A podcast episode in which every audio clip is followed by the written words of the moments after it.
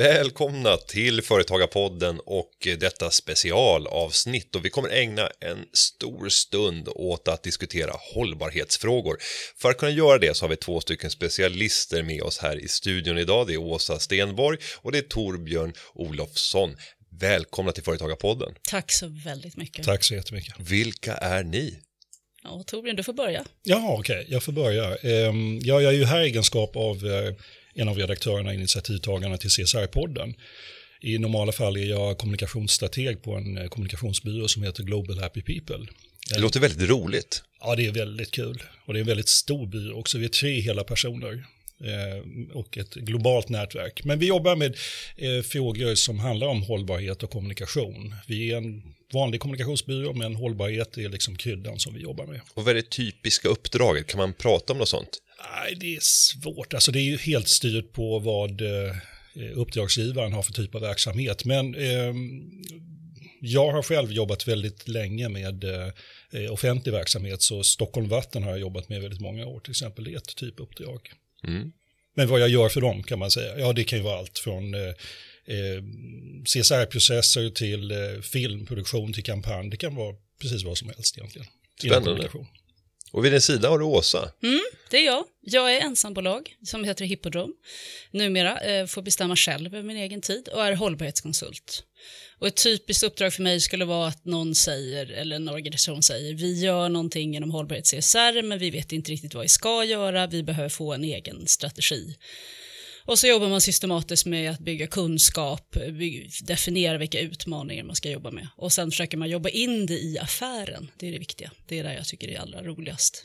Och att du jobbar in det i affären, du har ju också, har jag läst på, en bakgrund som controller. Ja, det har jag. Hur viktigt har det varit för att kunna också liksom jobba in hållbarheten i affären som du säger? Um, viktigt tror jag. jag. Jag tror det. Det är en slutsats jag har dragit med åren. Jag tror att jag lärde mig två saker på att vara controller. Dels att se affären, Eh, att jobba med mätningar i affären. För det är ändå där det måste landa när man får in hållbarhet i affären. Att våga gå in och säga det här ska vi mäta, det här ska vi inte mäta. För det finns faktiskt saker som vi inte kan mäta. Och det jag tror jag lärde mig ännu mer med att jobba som controller, det är att serva affären. Så för en som controller så sitter man ju på sidan om. Man lyssnar på vad chefen vill och så försöker man driva igenom det och stärka chefens önskemål. Och det tror jag jag lärde mig där också. Var det roligt att jobba som controller? Ja, det var det. Jag tyckte att det var väldigt roligt, bitvis. Jag är inte en siffermänniska. Men då måste det vara ganska jobbigt, eller? Ja, det, det var ganska jobbigt. Därför att många av mina kollegor läste ju Excel-ark och läste siffror. Jag har aldrig läst siffror. Men det som jag kunde det var att gå, ta den här pedagogiska kullerbyttan ut mot en ointresserad publik. Och att lära mig att låta presentationen av siffror bli ett språk och säga det här, nu ska vi förstå vad organisationen säger till oss med siffror. Det var roligt. Ja, för det handlar inte mycket om det. Det är pedagogiken och jag tittar även på Torbjörn. Pedagogiken att kunna förklara det som är sagt i siffror för att göra det begripligt för alla intressenter. Ja, att besjäla. Besjäla det som, man, som måste berättas, absolut. Vad- gör du? Jag är controller. Jag besjälar människor. Nej, jag besjälar, jag, jag brukar säga att jag, det här är en organisation pratar många olika språk. Och ett språk som en organisation talar är siffror. Eh, Och det gäller att, att hjälpa folk att förstå det.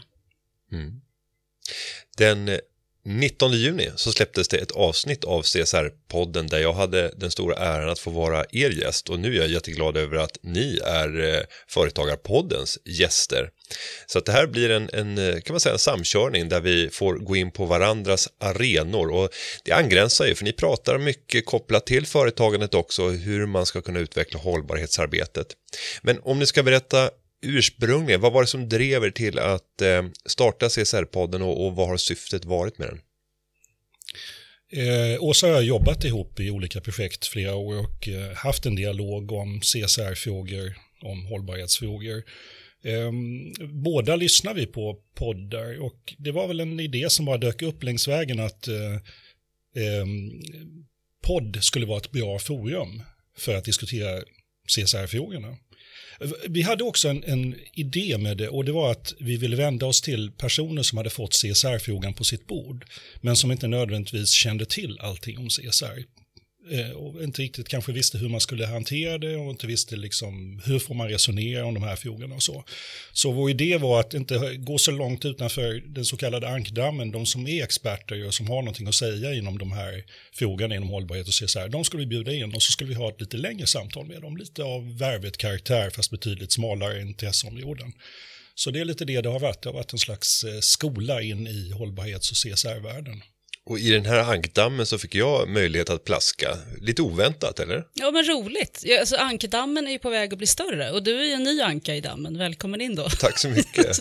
men, och, och det är ju en positiv utveckling. Är den det... fula eller den fina ankungen? Vi har, vi bara, vi har bara ankor liksom, i allmänhet. Ja. Inga svanar, inga svarta, inte vita. Nej, Nej men det är, det är positivt. Det är positivt att det finns fler som stiger in på arenan. Så det, det är ju någonting vi välkomnar också. Och om vi tittar på den målgruppen som vi har i Företagarpodden så är det ju både de som driver företag men också många som kanske när en dröm om att i framtiden starta ett företag. Eh, det är inte hållbarhetsfrågor som gör att de stoppar in eh, lurarna i öronen. Men om ni skulle försöka väcka ett engagemang kring varför är det viktigt att fundera över hållbarhetsfrågorna när man startar och driver ett företag? Vad skulle ni ge för budskap då? Jag, ska säga att jag tror att hållbarhet egentligen är viktigare för småföretagaren än för storföretagen. Nu, nu, har vi, nu är vi liksom, lever vi i en skola när det heter CSR och det är årsredovisningar och det finns G4-standard och man ska göra på massa fluffiga sätt. Medan storföretagen, det som de har tappat är att de inte känner sin egen verksamhet. Som småföretagare så blir du din egen verksamhet.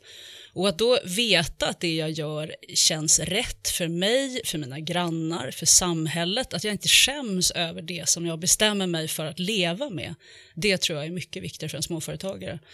Så jag skulle vilja hävda att det finns en naturlig koppling till småföretagande och hållbarhetsfrågan. Och sen tror jag också att om du är ung och idag funderar på att starta företag så är de här frågorna mycket, mycket mer aktuella än vad de var för 20-30 år sedan. Eh, problemen fanns där redan då, men man var inte medveten om dem på samma sätt och dina konsumenter var kanske inte riktigt medvetna om dem på samma sätt. Idag om du kommer att presentera en produkt så kommer du ganska snabbt få frågan, men vem är det som har producerat den här? Hur har den gjorts och hur har du betalat? Är det liksom schyssta villkor som liksom ligger bakom och hur är den för miljö? Går den att återvinna? Det är en massa frågor som plötsligt inte fanns på agendan för en 20-30 år sedan för någon som startade ett litet företag. Man vill vara stolt. Man vill vara stolt över det man gör. Och, och, och, kan vi stanna upp och titta bara på begreppsapparaten? För där ja. tror jag att vi, vi behöver Standard börja någonstans. eh, för att sen kunna ta nästa steg. Och, och, nu har vi nämnt både CSR och vi har nämnt hållbarhet. Mm. Vi, vi, har inte nämnt miljöarbete, vilket vi förmodligen hade gjort om den här podden sändes på 80-talet. Mm. Miljöredovisning. Och, vad är det som har hänt? Om vi ska göra en snabb exposé mm. över hur begreppsapparaten har utvecklats. Vad har kommit till? Vad har fallit ifrån eventuellt? Jag går ut och tar en kaffe så länge. Ja. alltså jag, det, det, här är ju, det här är en större och större värld vi rör oss mot och de här trendbegreppen ramlar ju in med jämna mellanrum. Och det är egentligen samma ord för, för samma fenomen. Det gamla fenomen får nya ord. Och jag tror vi i Sverige så, vi ska säga, vi började, hållbarhet började flyga runt världen på 80-talet och då hette det sustainability i världen. När hållbarhet kom till Sverige, då sa vi i Sverige, men de här sociala frågorna, de har vi koll på. Vi kallar det istället hållbarhet miljö. Så Sverige har helt felaktigt ofta översatt sustainability till hållbarhet till miljö. Och där har ju Sverige varit väldigt duktiga att ligga lite på framkant när det gäller företagande. Krav på lagkrav är ganska hårda i Sverige. Sådär. Eh, sen får vi tillbaka det här hållbarhetsbegreppet nu och då innehåller ju det både sociala frågor, miljöfrågor och ekonomifrågor. Och sen har den där bilden varierats lite. Förut låg de som tre bubblor bredvid varandra, nu börjar de ligga överlappande varandra. Och egentligen så är det jag brukar säga skit i vad du, vad du kallar det, för det är en så otroligt icke-konstruktiv diskussion. Liksom. Titta på istället hur du förhåller dig till ekosystemen och hur du förhåller dig till samhället och se till att göra en väldigt bra affär inom ramen för dem. Och det är där det ligger. Och sen sakfrågorna, för jag ser det som paraplybegrepp. CSR, hållbarhet och miljö, det är jättestora och sociala frågor, jättestora begrepp. Sakfrågorna som ligger där under är ganska konstanta, men de kommer också variera. En av de som har kommit ny på banan är ju skatte, alltså att du skattar i rätt land. Det har ju kvalat in som en hållbarhetsfråga eller CSR-fråga mycket mer än du har gjort. Och de här, det är lite nya så som kommer upp. Jag tror att integritet är en sån fråga vi kommer att prata mycket, mycket mer om. Det kommer från mänskliga rättigheter och det är ju absolut en bit av det sociala arbetet. Så det är en stor sfär av saker som liksom ligger inom de här begreppen. Och er vardag är ju att på olika sätt hjälpa och stimulera företagare i deras resor som de ska göra när det kommer till, till hållbarhetsarbetet om vi, om vi säger det slarvigt så. Om vi ska försöka sammanfatta, vad är det första ni gör när ni kommer in och studerar ett bolag för att bedöma hur ni kan hjälpa till i eh, utvecklingen av, av det här arbetet? Ska jag börja med det? Mm. Eh, alltså jag tycker det, det grundläggande är ju att man inventerar vad, vad är verksamheten som bolaget sysslar med. För det, jag tycker det är där man ska utgå ifrån. Det, det ofta väldigt bra att ha en workshop ihop med ledning, med personer som har, någonting, har insikt i verksamheten och sätta dem runt bordet och börja fundera på de här frågorna. En av de första sakerna man behöver göra är att ta bort välgörenhet ur ekvationen. Det är ungefär som att planera ett kök, liksom att spisen står alltid i vägen. Och ett sätt att komma loss är att ta bort spisen ifrån köket för då är det lättare att planera. Ska man tillföra spisen sen igen? Ungefär som med välgörenhet också. Det är jättebra att företag och viktigt att företag stöttar organisationer som Röda Korset med mer. Men det är inte riktigt de frågorna som vi pratar om när det gäller hållbarhet och CSR. Utan det är, det är ett annan typ av engagemang. Hur, hur påverkar den verksamhet jag har världen? Vad kan jag göra för att förändra världen eh, och göra världen lite bättre egentligen? Och kan inte välgörenhet göra just det? Jo, eller? fast den lägger ofta hindret för jag menar, om jag har en verksamhet som konsekvent har taskiga leverantörer som inte sköter sig i förhållande till sina medarbetare, om jag använder material som är rent ut sagt förkastliga miljömässigt, men jag ger 300 000 till Röda Korset varje år. Det är liksom den ekvationen går inte riktigt ihop. Det skapar inte en hållbar värld. Det ska finnas ett helhetstänk och att det hänger samman, lite det du är ute efter. Ja, lite grann att där jag verkar, jag tjänar mina pengar, där bör jag också lägga mina insatser, hur jag ska kunna förändra min egen verksamhet. För det finns ju alltid beslut som jag kan ta som gör skillnad. Eh, jag, jag nämnde Stockholm Vatten här innan. Jag, jag har ju svårt att gå in på enskilda förklara i detalj hur vi har resonerat om varje, men där finns en problematik att i Stockholm Vattens uppdrag så ligger ju samhällsansvar i, i liksom fundamentet. Så vad kan man göra mer för att eh, eh gå in på hållbarhet och CSR? Men där finns rätt mycket man kan göra. Det handlar om upphandling, vilka samarbetspartners man har till exempel. Det handlar om attitydpåverkan och, och samarbeten ute i samhället och sånt. Det finns väldigt många saker man kan göra som är utöver liksom det, det självklara som man håller på med. Och det självklara där om jag tänker Stockholm Vatten, det borde ju också vara att gå ett steg längre till kunderna och hjälpa dem att bruka mindre av den produkt man producerar. Ja, nu har vi ju inget underskott av vatten i den här delen av världen, Nej. utan ur Stockholm Vattens synvinkel så får du nog använda hur mycket vatten du vill. Det finns ett överflöd, men naturligtvis, vi pratar varmvatten till exempel, då har du energi att värma mm. upp vattnet, så det, visst finns det en, en, en viktig uppgift att mana till eftertänksamhet i konsumtion i alla led, även av vatten och sådana saker. Och så när du närmar dig en, eh, en, uppdrag, en potentiell uppdragsgivare, vad är det du tittar på hos ett, ett företag? Jag ekar Torbjörn, du måste titta på affären. Det viktiga är affären. Eh, gå igenom vad gör din affär, var verkar du, vilka är dina kontaktytor. Sen har jag aldrig en workshop det första jag gör, utan jag gör mycket egen analys. För att en workshop handlar om att få folk att lära och inse eh, egentligen. Men, men det viktiga är grund, grundbiten i affären. Eh, vad är det jag gör? Varför det? Vilka, vilka möjligheter har jag? Och för mig är hållbarhet ett ramverk. Jag bär med mig en, en guldram i huvudet och sen när man är ohållbar, det är när man är utanför den guldramen. Och vi återkommer väldigt mycket till, jag håller med Torbjörn i, i det han säger, så, men vi återkommer väldigt mycket till leverantörsled, men jag skulle vilja prata mer också om produkten och tjänsten. Därför den intressanta frågan är, driver din produkt samhället i rätt riktning? Tar du ansvar för din produkt? Alltså det här med kundansvar. Där tror jag vi skulle kunna göra mycket, mycket mer. Och det är det jag menar, det är mycket mer intressant att ha en produkt och en tjänst som ligger inom ramen för hållbarhet och driver hållbarhetsfrågan framför sig än att göra något som är motsatsen. För du kommer alltid sitta med en ursäkt på slutet och säga okej, okay, om vi nu går mot en hållbar värld, för det måste vi göra, vi har inget val. Alternativet är så himla dåligt. Döda kunder är dåliga kunder brukar jag hävda, i alla fall för de flesta. Eh, då måste jag ju på något sätt sätta min produkt och tjänst inom ramen för hållbarhet. För, eller så måste jag ändra den i förlängningen och vara beredd att ändra den fundamentalt. Och det är svåra frågor, att driva min kund mot andra beteenden och liknande. Men om vi ska tvingas konkretisera oss och leta efter lågt hängande frukter i olika typer av sektorer. Om vi låter oss börja i en tjänsteproducerande verksamhet där företagaren säljer timmar. Eh, oavsett vad det, vad det handlar om. Och det är inte några stora produktionsresurser som behövs, utan vi tänker lite mer en klassisk konsultaffär.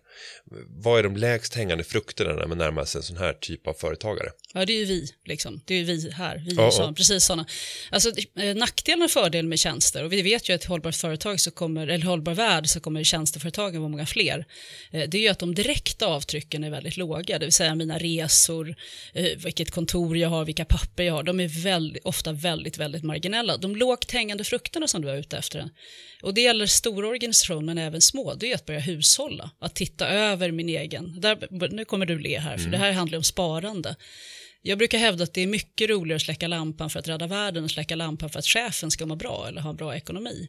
Eh, Så det första som händer när man jobbar med hållbarhetsarbete på ett strukturerat sätt det är faktiskt att man sparar. Att man är medveten. Ska jag skriva ut det här? Jag ska skriva ut det om det är marginalnytta på det. Det gör mer nytta än onytta att skriva ut det. Då ska jag skriva ut det. Och sen ska jag inte hacka på alla som skriver ut papper utan jag ska bedöma själv. Är det här viktigt för mig? Då ska jag göra det.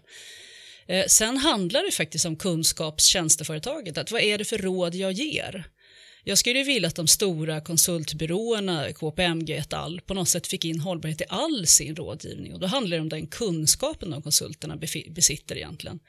Vilka råd ger du till din kund? Hur ser jag att hållbarhetsfrågan påverkar just mitt agerande? Och är jag jurist då? Vilka lagar är det jag måste ha koll på? Vilka lagar är det som kommer som berör de här områdena? Hur prioriterar jag svaga grupper när jag ger mina kunder råd? Vi vet ju att det finns utslagna grupper i vårt samhälle idag som inte man talar om så ofta. Och där är konsulterna jätteviktiga för vi är kunskapsbryggor. Så i, i sakområdet du agerar kommer det finnas hållbarhetsaspekter att lyfta. Mm. Och eh, Torbjörn, har du några ytterligare Nej, tips? jag, jag håller med. Jag, alltså som i vårt eget fall så är det ju rådgivningen är ju den stora påverkan. Där vi, eh, vi, kan- vi kan ju alltid med hjälp av våra råd eh, få företagen att gå i rätt riktning. Sen är det fortfarande de som väger beslutet. Och det är ju också en, en, en beslutsfråga från oss om vi kan jobba med det här företaget eller inte. Eh, Alltså, tror vi att vi kan med vår rådgivning förflytta dem i den riktning som är önskvärd. Jag, jag hade en kollega som sa att jag är beredd att jobba med vem som helst, jag kan jobba med djävulen själv bara han vill förändras. Och eh, jag gillade det uttrycket och använde det ganska länge tills jag insåg att men det, det stämmer ju inte riktigt. Jag kan, jag, det finns faktiskt företag som jag kommer att ha väldigt svårt att jobba med det därför att de står på ett fundament som jag aldrig kommer att kunna förändra. Eh, Är det tobaksbolag, jag vet att många jobbar med tobaksbolag och tycker det är bra. Jag, jag skulle ha väldigt svårt att göra det idag känner jag. Men där tycker vi olika. Vi jag, tycker skulle, olika jag skulle jobba med djävulen om djävulen ville förändras. Även om, jobbat- om djävulen leder till att eh, försämra hälsa för människor till exempel. Ja, så nu är vi tillbaka om djävulen vill förändras. För jag tror ju att Fast djävulen i grunden har ju ett, ett, Ett ont syfte. ett ja exakt, det finns ju inte, det är en Alltså, nu, verksamhet som ingen- är ingen är ond. nu är väl djävulen ond, en fallen ängel, var det inte så det var? Ja, men, och jag håller helt med, det är väldigt, det är väldigt lätt att säga så och sen bli nednött. Men jag ska ge ett praktiskt exempel. Jag var nere och höll föredrag för ett eh, motorvägsbolag i Portugal. Deras affär gick ut på att från staten få eh, rättigheter att bygga stora motorvägar, att sen ta betalt för de motorvägarna via biltullar.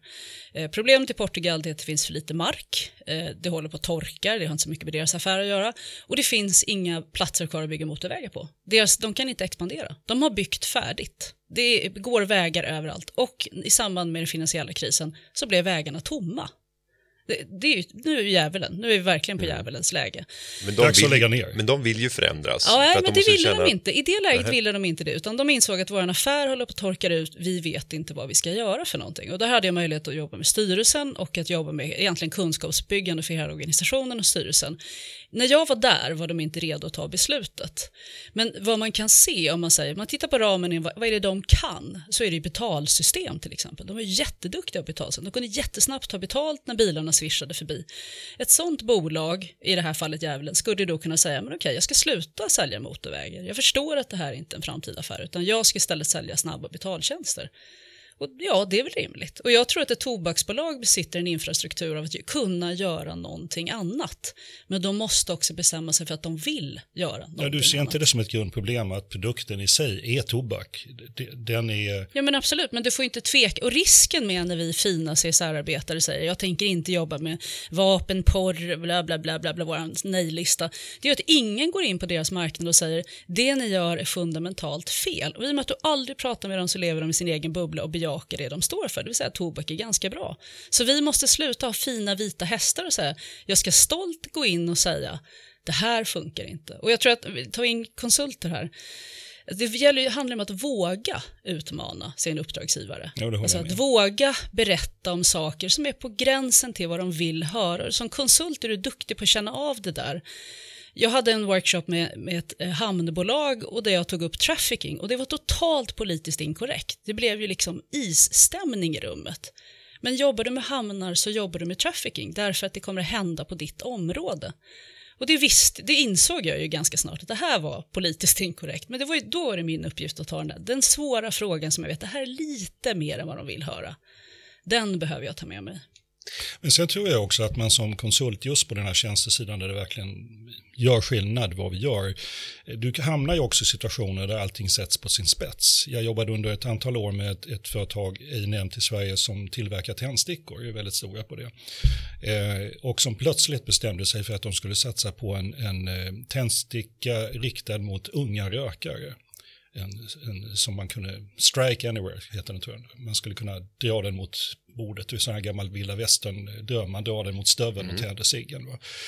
Och eh, vi gillade inte idén. Vi, vi tyckte de, dels fördärvade de sitt varumärke, eh, man besudlade faktiskt lite med den här produkten, dels gillade vi inte heller målgruppen och syftet med det, så vi avgjorde från att man skulle ha produkten och det blev en ganska eh, konfliktartad stämning mellan oss och företaget och till slut valde de att inte ta den, vilket var tur för oss, för jag tror att där var vi annars vid vägs ände i det samarbetet. Och där hade ni gjort skillnad. Om, om du hade valt bort eh, bolag inom vissa Ja. industrier så hade du inte ens haft möjlighet att komma fram med den typen av råd. Nej, det är riktigt. Fast å andra sidan, hur långt ska du... Om, om de säger antingen gör ni den här eller så avslutar vi samarbetet. Mm. Då, då är du framme vid vägs ände i det samarbetet anser jag. Ja, det är en komplicerad fråga. Mm. Eh, men om vi går vidare och tittar på lågt hängande frukter och lämnar den tjänsteproducerande timindustrin över till eh, produktproducerande bolag och det kan ju vara en, en otrolig, att, att prata om det definitionsmässigt är närmast omöjligt, men om vi, om vi tvingas rama in det och prata om att det är produktproducerande, du äger en stor del av produktionen själv. Vad är de oftast lägst hängande frukterna inom den typen av verksamhet? Jag tror att svaret är, det, alltså besparingar är ännu viktigare där såklart eftersom mycket av dina kostnader består av, produktproduktion. Eh, så mindre svinn och mer besparingar av resursmaterial. Sen hävdar jag ju att en av de sakerna som kommer driva hållbarhetsfrågan mycket i framtiden det är råvaruprisutveckling. Ser vi den här logiken, ett värld med, med 9 miljarder människor och så ser vi också ett sammanhang av att alla vi ska konsumera, högre medelklass, så vet vi att råvarupriserna kommer sticka iväg. Så bara att kunna tätta titta på sin råvara ur strategiskt perspektiv är intressant, absolut. Eh, och sen tillbaka igen att titta faktiskt vad din, det är inte en lågt hängande frukt, men dock en frukt det jag tittar på vad är din produkt, vad gör den egentligen? Är det en produkt som jag tror kommer finnas kvar framåt i tiden? Kommer den stödja en hållbar utveckling eller inte? Vad gör jag för att min produkt återanvänds till exempel också? Det är en jättestor fråga nu att titta cirkulärt på sin egen produkt istället. Den är inte heller lågt hängande ska jag säga, så den svarade jag inte på frågan, men den första frågan är alltid besparingar. Mm. Torbjörn, några andra tips? Ja, jag, jag tänker också på att se över hur produkterna hamnar i transportsystem. Också. Jag satt i helgen och pratade med goda vänner som ondgjorde sig över att de hade bestämt sig för att köpa en produkt i Sverige, den var för dyr och de köpte den på nätet. Vilket visade sig vara samma produkt fast den hade då passerat Portugal längs vägen. Och den typen av system måste vi ju få stopp på, liksom att saker transporteras fram och tillbaka i ett e-handelssystem och blir bi- billigare ju mer de transporteras. Det är ju helt galet. Ja, logistikfrågan är. Och Ja, den, den är det är en svår, för många är det en riktigt svår fråga. Därför att logistik är den här att du, om bara lilla jag tittar på det så blir det så här stort, men om fler tittar på det, och hur kan vi koordinera oss att logistiken löser sig?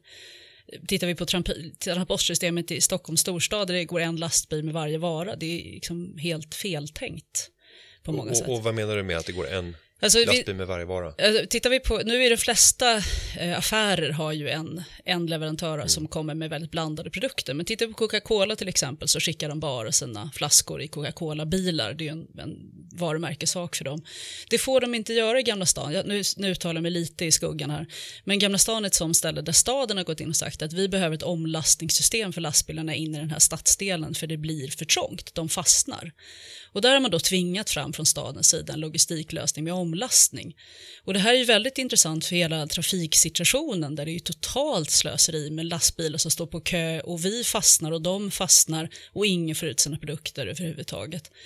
Och där tror jag det finns väldigt mycket att göra kring att synkronisera varuflödena in till olika kunder och i olika liksom, städer och tätområden på ett helt annat sätt. Jag vet att mycket görs, men det är en jättesvår fråga för ett litet bolag att ta tag i. Du måste komma upp i riktig volym för att kunna lösa de problemen. Och tittar vi på återvinningsindustrin, jag har haft nöjet att jobba med just några som jobbar med cirkulär ekonomi och det är mycket av utmaningen logistik för du får in blandade material och du måste få flöden och hubbar som funkar så att det, du inte förlorar miljönyttan i transporten istället för återvinningen då. Så logistikfrågan är jätteviktig. Och samtidigt ser vi nu då, vi tittar på råvarupriser och kanske närmast eh, blickar på oljan, hur vi har ett eh, extremt lågt oljepris i förhållande till de senaste fem årens snittnivåer. Och det här måste ju också påverka företag och hushålls överväganden när det gäller vad jag ska göra för investeringar, hur jag ska transportera mig. Hur ser ni på de här världsmarknadspriserna och hur det ställer till eller skapar möjligheter för, för företag i, i deras arbete? Min önskade bild vore ju såklart att oljepriset stack iväg och, och jag tror också man får lite is i magen. Logiken borde ju vara att det sticker iväg och blir rätt dyrt. Men när omställningarna nu pågår så tror jag att det kommer hacka sig fram. Det kommer både vara billigare och dyrare under perioder. Eh, ser man de stora energilösningarna i framtiden så kan de inte vara fossilberoende överhuvudtaget. Så jag förstår ju dilemmat som många hamnar i när man ser ett lågt oljepris å ena sidan och å andra sidan säger alla specialister att i framtiden kommer det bli högre. Det, det uppmuntrar inte stora investeringar såklart och det är lättare att tänka att jag ligger kvar på olja ett tag till eller transportsystemet ligger kvar på olja ett tag till. Samtidigt så vi ser ju jättetydligt tendenser även i transportsystemet. De stora lastbilstillverkarna till exempel, de har ju länge vetat att oljan inte kommer vara drivmedlet i framtiden. Så det driver ju inte på utvecklingen att vi har de här låga oljepriserna. Jag, jag, tycker det är en politisk fråga i väldigt hög grad också. För att det handlar ju inte bara om att köra bilarna tills oljan är slut i jorden, utan det handlar faktiskt också om att sätta gränser. Att säga, ja, man var ju inne på det i Los Angeles vill jag minnas, att man skulle skapa en fossilfri stad och man skulle vara förbjudet att köra fossilbilar så småningom där. Men jag, vad jag ser så har man backat från det. Det, är liksom inte, det verkar vara uppskjutet på framtiden. Jag skulle önska att fler politiker satte ner foten och sa vi ska ha ett fossilfritt, en fossilfri stad från det här datumet. Och sen får ni bilindustrin lösa det Varsågod, sätt fart, ni har tio år på er. Men det där är lite, det här, här är lite intressant nu och orättvist. på mig på en gång. Ja, men därför, jag håller verkligen med om att, att eh, politikerna borde göra det. Bilindustrin har ju väldigt länge flaggat att de vill lösa det här och sagt, och det här finns moment 22, därför att vi har bilindustrin, vi har politikerna, alltså som kan stå för en råvarupris, och sen har vi tapparna. Och de här har ju dansat hur länge som helst i Sverige. Eh, och jag skulle nog säga att politikerna i det här läget är de som behöver ta eh, de här radikala omställningsbesluten till del. Så jag delar den uppfattningen.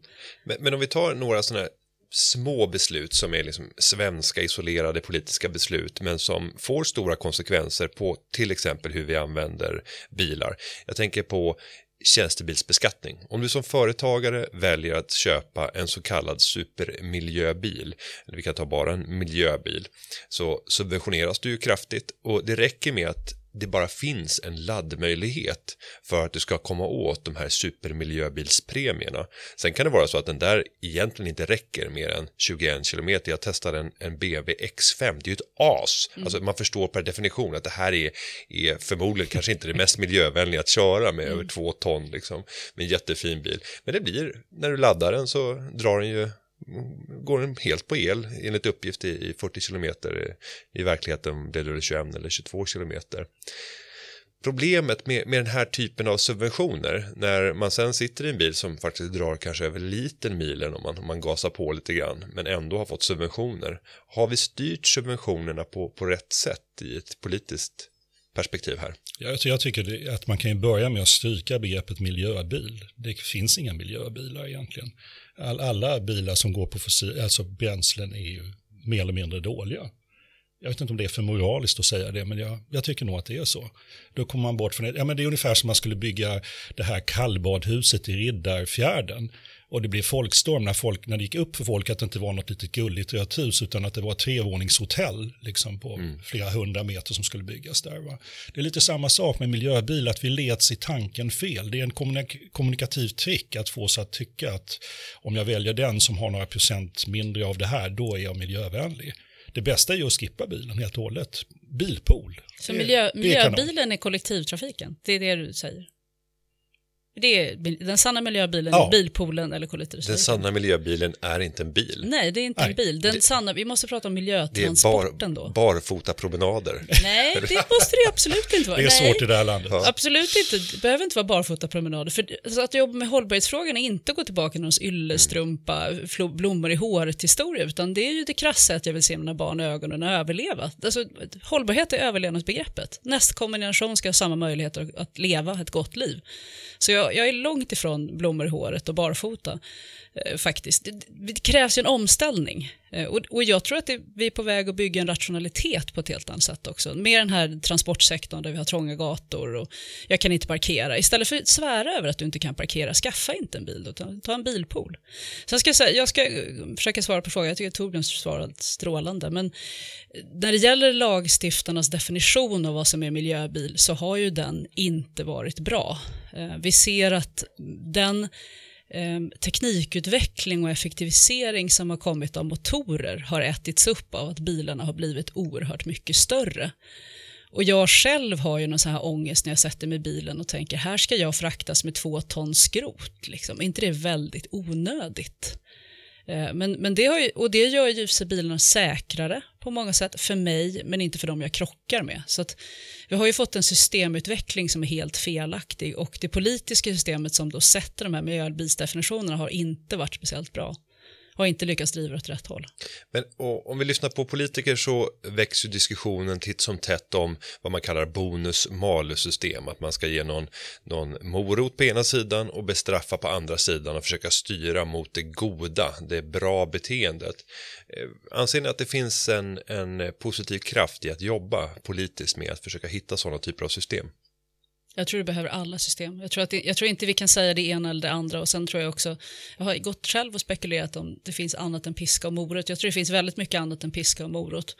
Jag tror det viktiga en politiker behöver göra är att vara tydlig med visionen. Hur tror vi att ett hållbart samhälle ser ut? Det är alldeles tomt på scenen av ledare som vågar prata om ett hållbart samhälle. Det är en obskyr bild. Vi måste börja våga säga så här tror jag att det kommer se ut. Och sen, ja, vi behöver jobba med bonussystem eller både belöningar och, och eh, straffsystem och allting annat däremellan.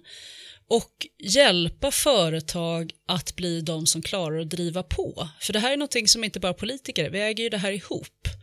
Vi behöver få företagen att ta fram innovationen och kommersialisera innovationerna så att vårt samhälle klarar den omställningen. Där har också politikerna en väldigt stor uppgift av att finansiera innovation och även skapa ekonomiska system för, innovation att komma ut. Skattesystemet till exempel. Men, men varför är det så få politiker som lyckas skapa den här engagerande berättelsen. För titta på de som ändå har lyckats. Om vi tar Al Gore som lyckades väcka en diskussion. Vi kan titta på eh, Johan Rock Ström, Ström mm. som har blivit liksom en superstjärna till följd av hur han presenterar eh, fakta som gör att det blir lite obehagligt idag. Eh, eller om vi tittar på, på andra personer eh, som på olika sätt, på ett oväntat sätt lyckas pedagogiskt förklara utmaningar i vårt samhälle. Det borde vara en dröm i en politisk kontext att vara den ledaren som ser längre än de andra och blir lite större. Varför saknar vi det idag i, i Sverige?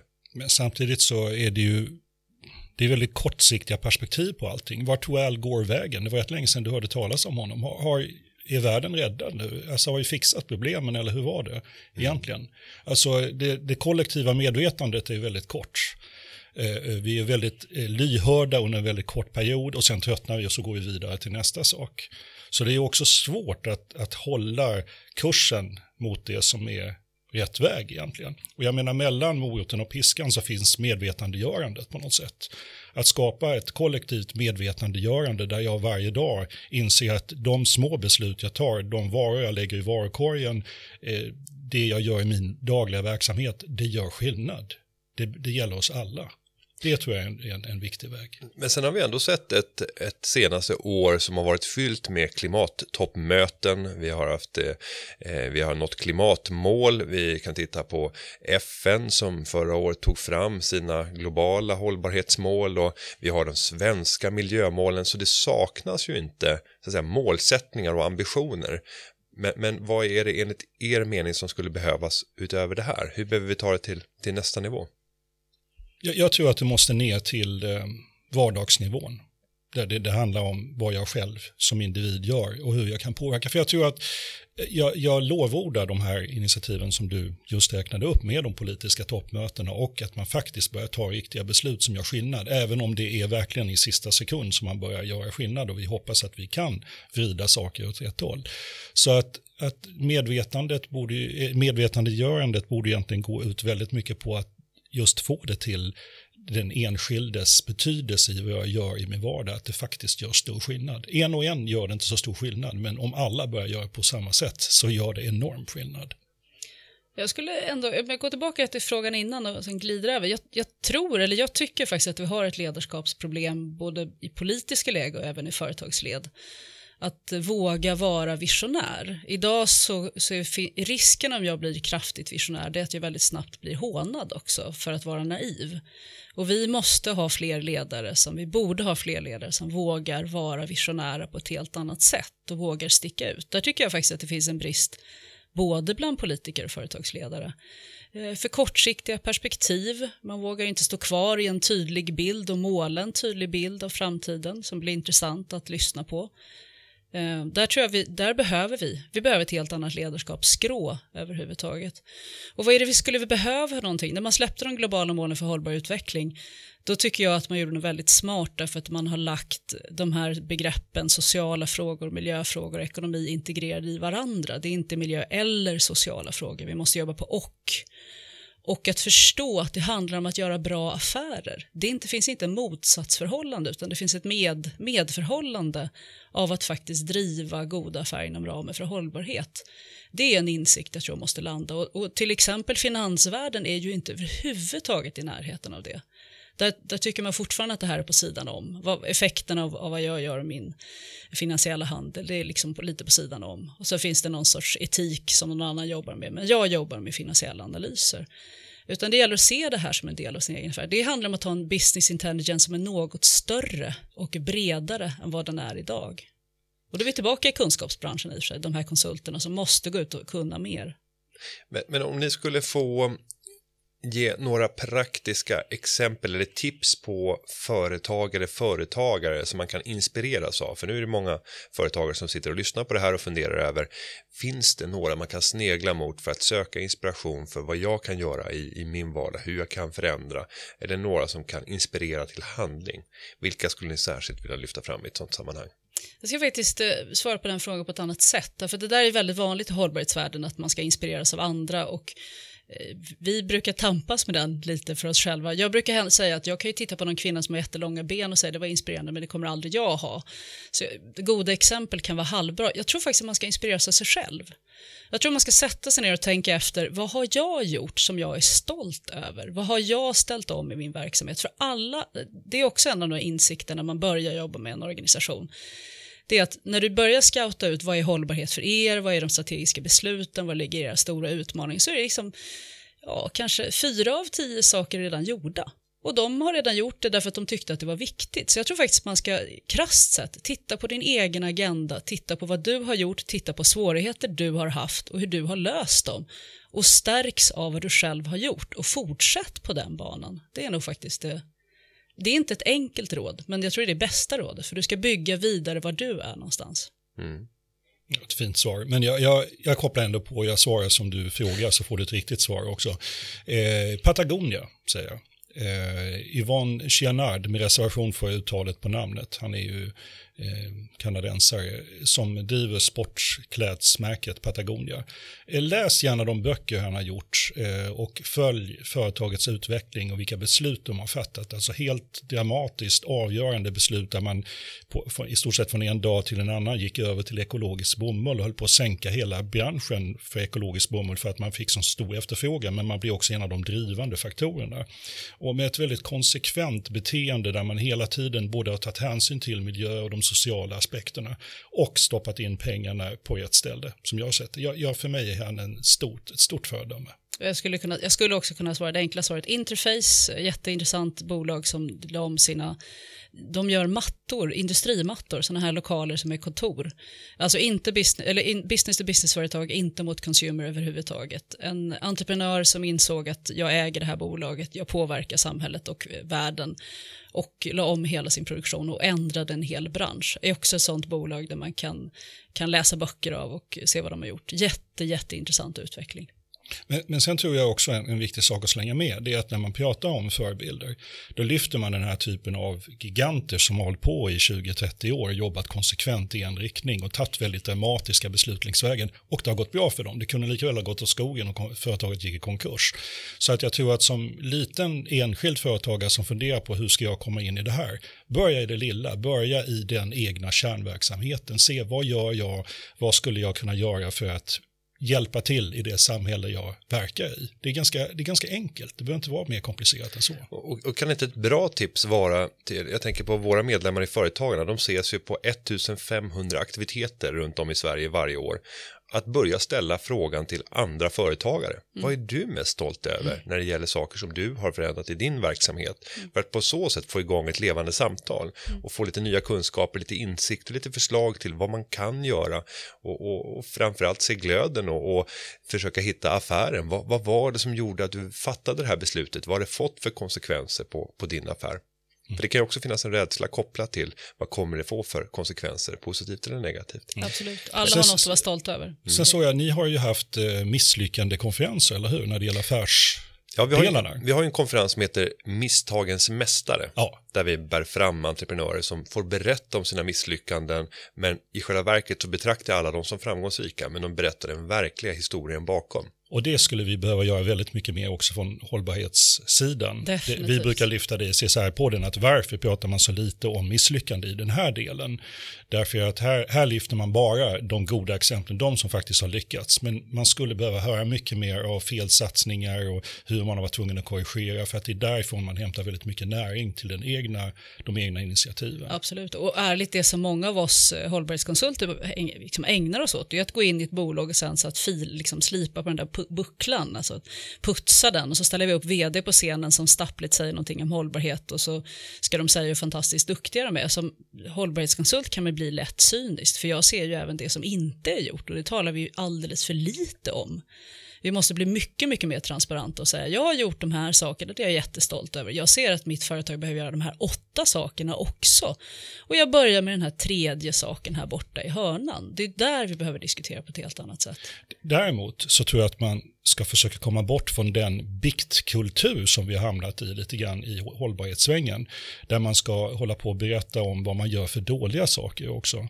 Eh, och då är det som att man ska få syndernas förlåtelse ifall man erkänner dem. Ja, så reser jag ju också. Jag gör ju alla de här goda sakerna, men så reser jag ju ibland utomlands och det är ju väldigt dåligt, det vet jag om. Ja, men vi förlåter dig, du kan gå vidare. Det funkar liksom inte. Det, det är bättre att behålla ljuset på hur kan jag förändras hela tiden, även när det gäller de bitarna. Vad kan jag göra även där? Mm. Och tiden springer iväg och ni ska inte behöva be om syndas förlåtelse utan jag ska dela ut ett glädjens tack till att ni har kommit och gästat Företagarpodden. Vi säger återigen stort tack till Åsa Stenborg och Torbjörn Olofsson som till vardags driver CSR-podden. Lyssna även på den. Med det så säger vi tack för den här veckan. Vi hörs igen nästa vecka och podden har klippts av Kim Linkrus. Vi hörs nästa vecka. Hej då! Företagarna, ja, ja, ja, ja, ja, ja. Företagarna, ja, ja, ja, ja, ja.